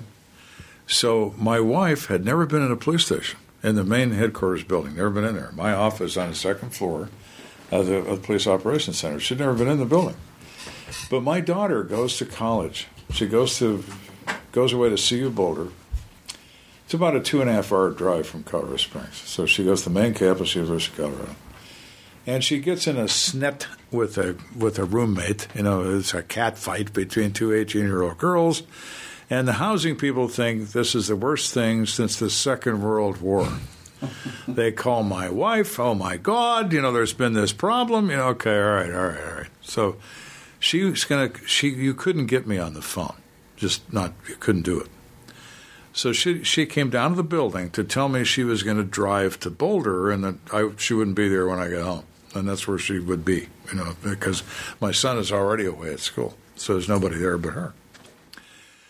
So she walks up to the front desk, and they have people that work there. They're not cops, but they're women that work for the police department, and police service representatives. You know, mm-hmm. they they greet the public and yes, can we help you? And she says, "Well, I need to speak to Lieutenant Kenda." She said, "Do you have an appointment?" She said, I don't need an appointment. I'm his wife. The word travels like wildfire that not only is Kenda married, but it's in the building. now it's this. Everybody's looking around the corner. It's like, is it a girl? What do we think? You know what I mean? And it, it was it was so weird. So by the time I get downstairs, she's like backed in a corner. I said, "What's the matter?" She said, "Everybody's looking at me." I said, "They want to see if you're a girl. Come on, let's go upstairs." It was so funny. I mean, she was really like, "Ooh," that was creepy, you know, because it was kind of creepy. But you know, it was a new experience for them. You know, so. You know, I, I brought my fiance Lydia because we watched the show together, and we started watching the show together because um, she said uh, it came on once. She said, "Oh, you know, I used to watch this show with my dad all the time." She she and I lost our dads within a month of each other. We weren't dating yet. We weren't even dating yet. Uh, but we lost our dads within a month of each other. Uh, Lydia's dad had a long battle with cancer. My dad dropped out of a heart attack. But it was within a month of each other. And it was oddly a lot of the subject of our first date was talking about our dads dying. And then ultimately, you know, we had this. But, and so, you know, for her, watching your show was very much a bonding experience with her dad because your dad was uh, was Yeah, he he was a private investigator and, and worked for the chief of police in San Francisco. And one of his partners actually was the guy who did like all the milk killings. He made the Do you want to say that on the microphone so Oh, people yeah, can I hear you? know. Really? Just say it on the microphone so people can hear you. Because otherwise, it's just going to be in the background and you're going to go, what did she say? What did she say? We Yeah. Your dad was a private Uh, yeah, my dad was a police officer and private investigator in San Francisco in the 70s. And one of his partners, I guess, right when he filed to get his partners changed, it was the guy during all the Harvey Milk killings. All right, And yeah. I, I just remember my dad very much spoke uh, very similarly to the way you did. And I just remember him being like, yeah, that guy was a bastard. Everybody hated him. And he was just very, very blunt. And I, I very much appreciate your incredible That's zingers. me. So it's been kind of a bonding experience. You know, like it's it was a bonding experience for Lydia's family, and then now it's kind of our it's kind of our bonding experience. And you know, it's it's a strange thing to go to sleep to every night. We all we almost always watch your show right, like I said, right in a minute. And there are sometimes I'm like, why are we watching horrible murders? It, you know, but it is, it is it really. I mean, you really do you really do give it all a very human and I feel like a very respectful perspective. That's certainly what I want to do. Uh, it's very difficult to, as you know, you're in the business of television, to tell a very complicated story in 43 minutes and 50 seconds. Mm-hmm. It's very difficult. If you were to present a murder case as it happened, the, the show would last for 16 weeks and nobody would watch it because it would make you crazy. You know, you get on this rabbit warren, it's the wrong one. This rabbit warren, no. This guy, well, he was in jail when this happened. Well, he's not the guy, he's in jail. And on and on. Those are the things that really happen. So, what I do is I select the highlights of the case and I talk about those. I don't talk about everything because there's no time to talk about everything. It would be very distracting to someone. Sure. Uh, it's kind of like you know my office was was kind of like my car. It was the Tower of Babel. You know, I had five microphones in my car on the sun visor connected to five different phones or radios, and I'd be carrying on conversations with all five of them all the time. The office was like the phones are ringing. If there's eight guys standing in line, hey, what about this guy? Yeah, do this. You know, it was just that way constantly. So now that I retired, I have a car that has a this whoop de doo jukebox in it. You know, it's supposed to do everything in the world, and it's you know iPod, iPad, whatever. You know, it's do this, do that. Oh man, push this button, the world comes to you alive and in color. And I've never. So I sold the car. It was time to get another one, and I sold the car. And guy said, "How's that radio work?" I "I don't know." So I assume it works. It's brand new. It's never been turned on. Because I want silence. of course you want silence. I don't want to hear her you know 16 channel police radios, and I don't want to hear that. I just don't. I just want it to be quiet. I get my wife's car. The first thing I do is turn the radio off because she always has it on. Dink. Yeah, it's constant noise. I would imagine, even just It's just sure. It's just noise. To me, it's just noise. even he, you know, even little details like uh, I would all the second the phone would ring in the middle of the night was never good news, and you you said you would always try to grab it as quickly as it started to ring so it wouldn't wake the family. I mean, those are just things that people don't really No, think about. No, my wife didn't work there. My kids didn't work there either. You know, the phone rings in the middle of the night; it wakes people up. So I'd try to get it before it half ring or something like that. You know, uh, the, the strangest thing I ever had is really strange. I had a police car that I would take home, and I always parked it outside, of course, because now I'm going to park the police car inside. My car goes inside. You know, so anyway, the car's outside. And I get it was 1.30 in the morning, and I get up, and the phone's ringing. Blah, blah, you know the usual. Blah, those people are wide awake; they're working. you know. Right. So could you could you give me a second here? What? Where, where is it? I went out to the car, and I thought, "What time is it?" Because it was a full moon. It was so bright. It was like daylight. And uh, no, it's 1.30 in the morning. Okay, you know. It was so bright I could see the key lock in the door in the moonlight. So, I, you know.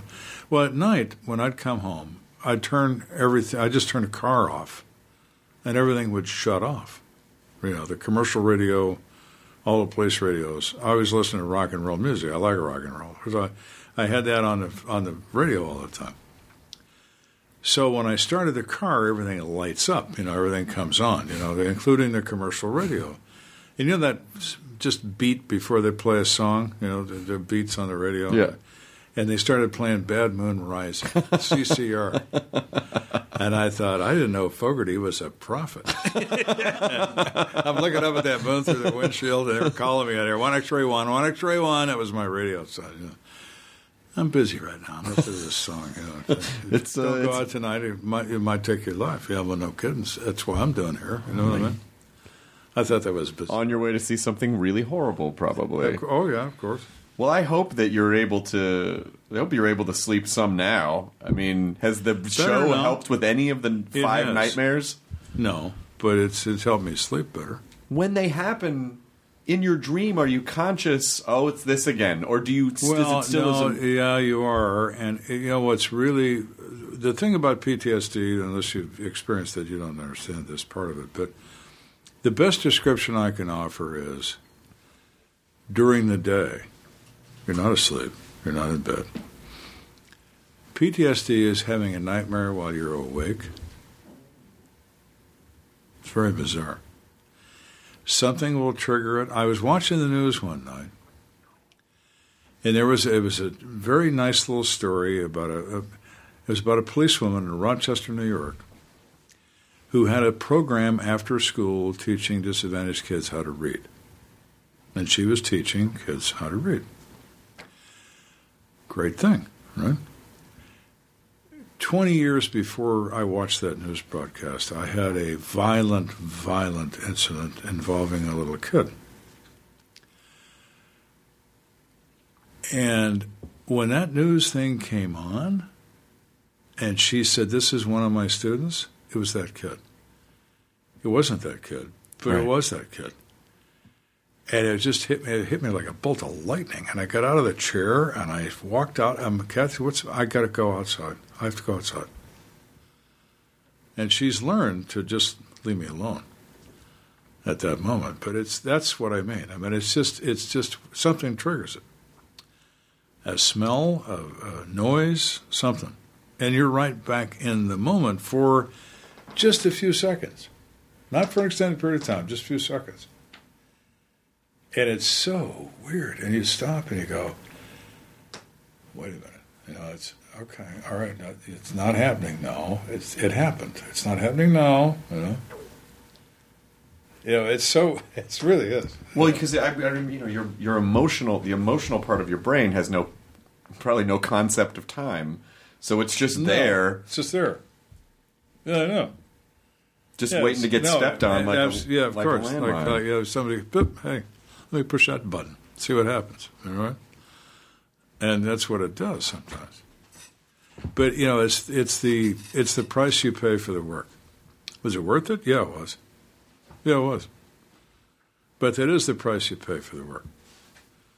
It's that level of intensity that just, you know, doing what I did for 23 years and six months equates to doing what anybody else does for about 110 years. Know.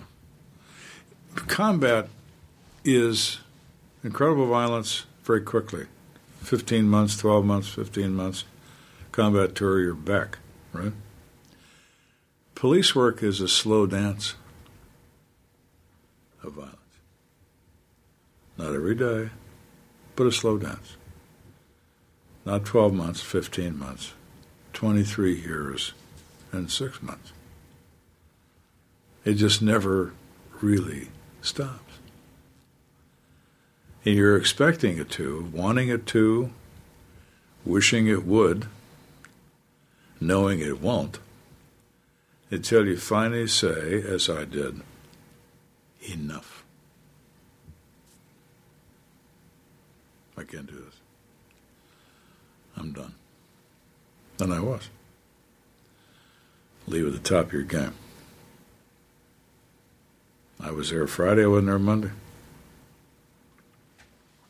then you have to spend the next however many years sifting through all of all of that. Mm-hmm.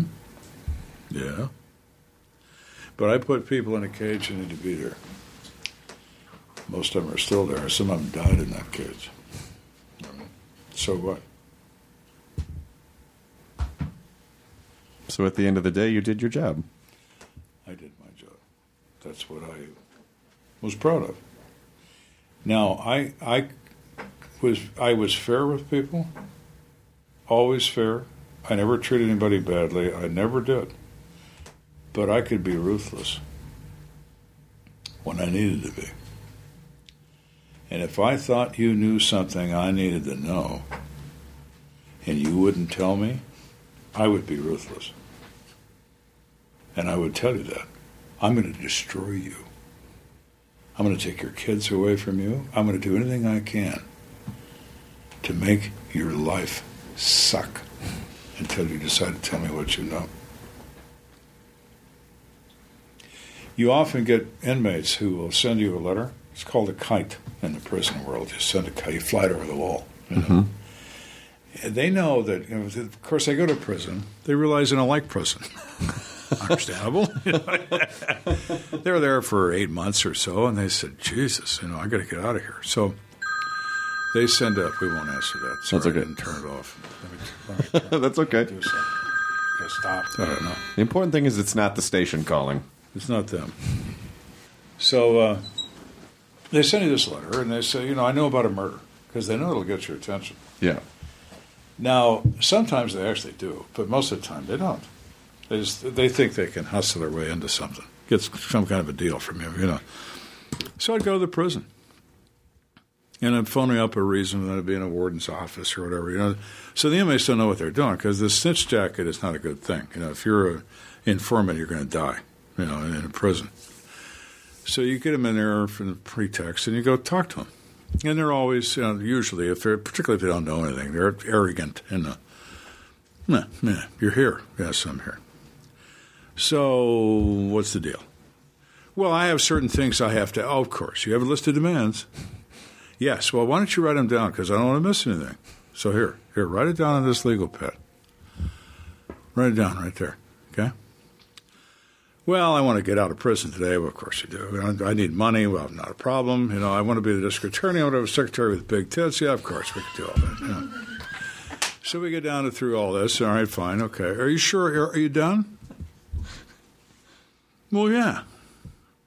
Are you absolutely sure that there's nothing else? No. So it's my turn. Well, uh, yeah.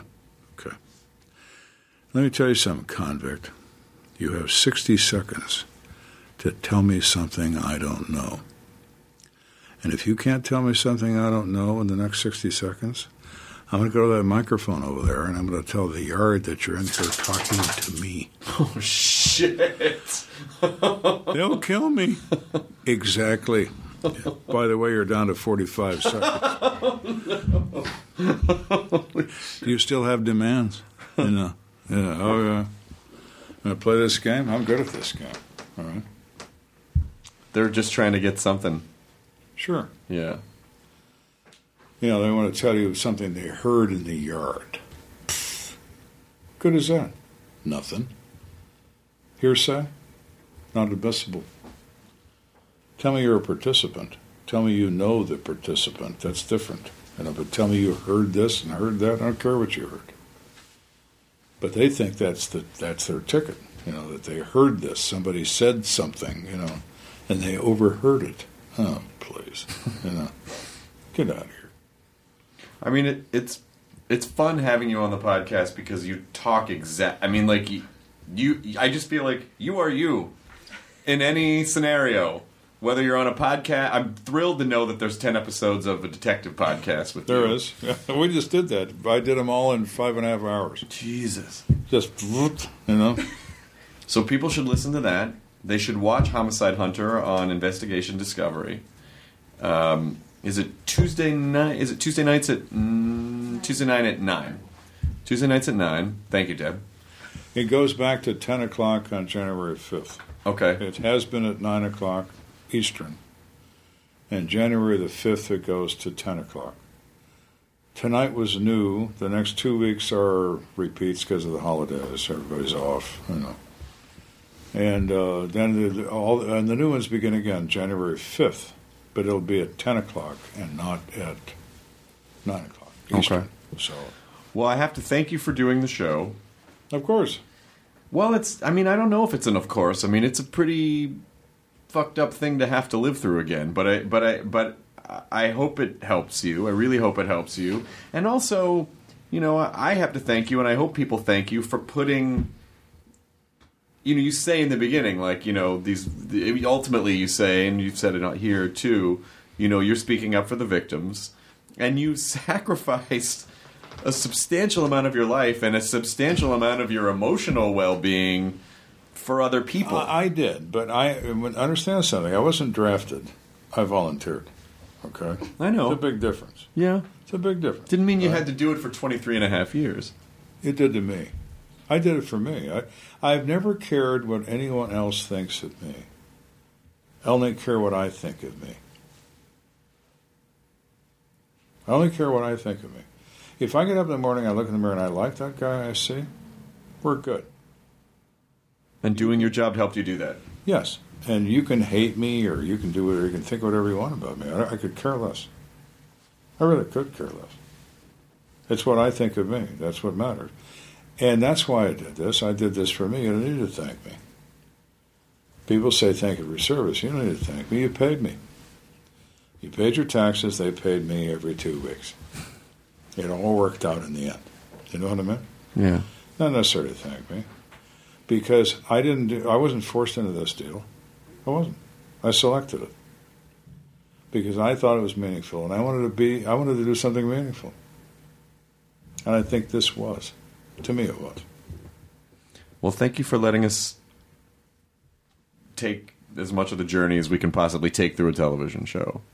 We will be watching. welcome. We will be watching every week, and when that you know, like it's the it's the today. You know, Lydia text. There's a new Ken on tonight. There's a new Ken on tonight. Yes, and I missed it too. So, so- oh well.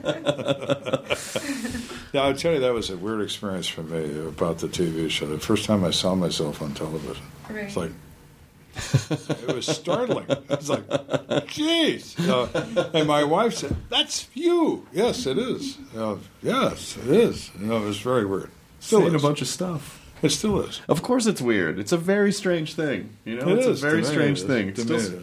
I've been doing it for 20 years, and it's still strange. Still, Yeah. still feels weird to see. Like, what am I doing up there? That's weird. I sound like that. Like, it's, I know that's the other thing. Everybody talks about my voice, and to me, it's just my voice. You know, it- but it sounds different when I hear it. When I hear it over a microphone, of course, it does. Then it then I hear it. Yeah, it, it echoes off your head, your own Whatever. skull yeah, differently. who than- knows? You know, of course. And you listen to it on TV. It says that. Do I sound like that? yeah, yeah, you do. Yeah. Yeah. No, I know. It's weird.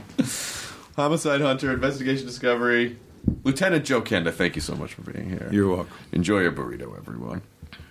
Uh, actually, you should tell everyone to enjoy a burrito. This is how we end the podcast. It's a joyful Okay. message. It's a joyful message. Enjoy your burrito. Enjoy your burrito, Yes. please. On on my behalf and in my honor, enjoy your burrito. Done. oh.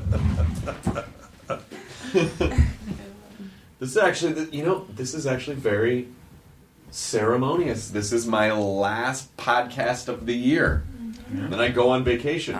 We I never take vacations. Awesome. But I'm actually getting. Uh, Good for you. Yeah. take vacation. I don't. I work. I took smart, vacations. smart. Instead of going you I did. mistake, but- Yeah. Well, I congratulations Yeah. on the engagement. Thank you. Yeah. That's awesome. So where are you going to do it? Here in Here. LA? We're gonna do it here. Here? Yeah, we didn't want to be those people who expect everyone to make a destination wedding where they're like, you know, And it's not even. It's But only it's three not hours really outside of destination. LA too, so it's not really destination. It's, not, but it's still kind of a pain in the ass. Like we wanted the wedding to be No, it easy is. for Yeah, You want everyone to have yeah. fun. We wanted them to have fun. We wanted people to be able to Weddings go. are supposed to be fun. They're not supposed to be formal. People have a great time at weddings. If, Right. they, if it's like that, people enjoy the wedding. They do. Everybody has a good time. right, Yeah. right. And if you make the other thing, it's like, eh, where do I It- put? you know, what do I? Do? Can I cross my legs? What do you think? I mean, it's just it's human nature. I mean, you know, you get make it too formal. So- oh yeah, yeah, Yeah. Make it too formal, or you know, we're going to do quick Yeah, ceremony. very quick.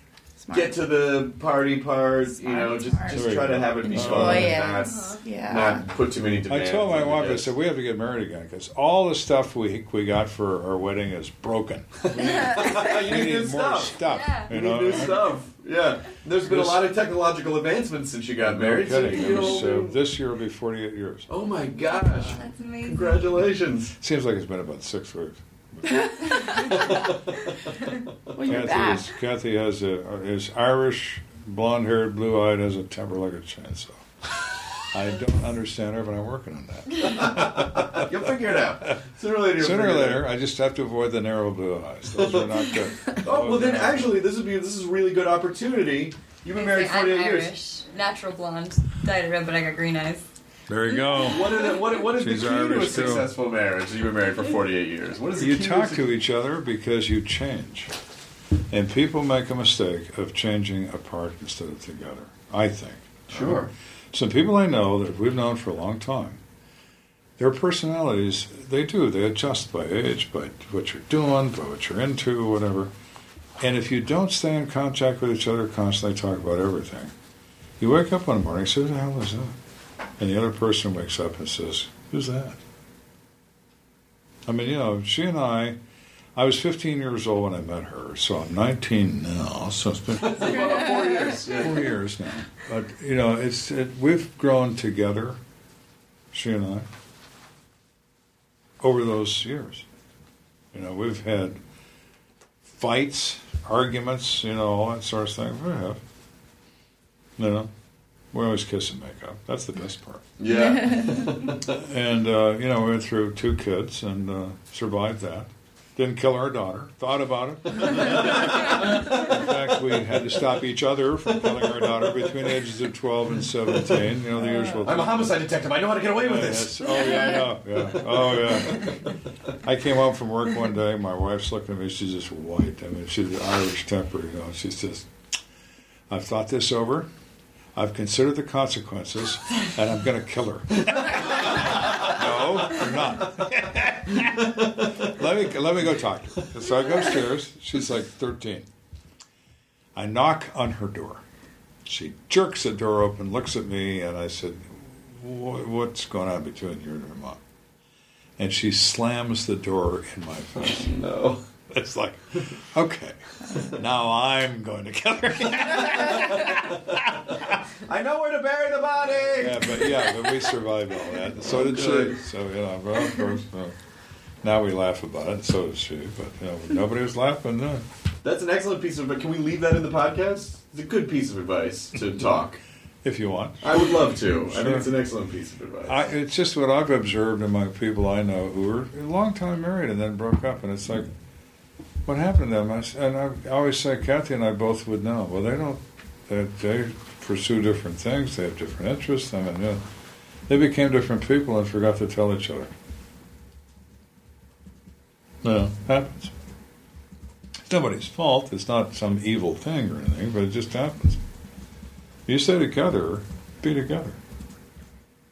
There's a problem. Promise we will always talk. You face it. You face it together when there's something going on, good or bad. You know, it's you and her, nobody else. Uh, my wife and I and my two kids. The only thing that mattered to me. Still does. kind of think there's a side series for you. uh, Kenda relationship. yeah, yeah, yeah, Talk. yeah. Wedding hunter, Ma- marriage hunter. Yes, yes. Put your hand on my badge. Okay, you're divorced. the power invested in me by the state of Colorado. Yeah, you're done. Now leaving Nerdist.com. Enjoy your burrito. Hey, it's Guy Raz here, the host of How I Built This, a podcast that gives you a front row seat to how some of the biggest products were built and the innovators, entrepreneurs, and idealists behind them. Every week, I speak to someone new. Stories like Justin Woolverton's, a lawyer who just wanted a healthy alternative to ice cream, so he created Halo Top in his Cuisinart. Or Todd Graves, who grew his fried chicken restaurant Raising Canes into one of the most successful fast food chains in the U.S. All of these great conversations can help you learn how to think big, take risks, and navigate crises in life and work from people who've done all of that and more. Follow How I Built This on the Wondery app or wherever you get your podcasts. You can listen to How I Built This early and ad free right now on Wondery Plus.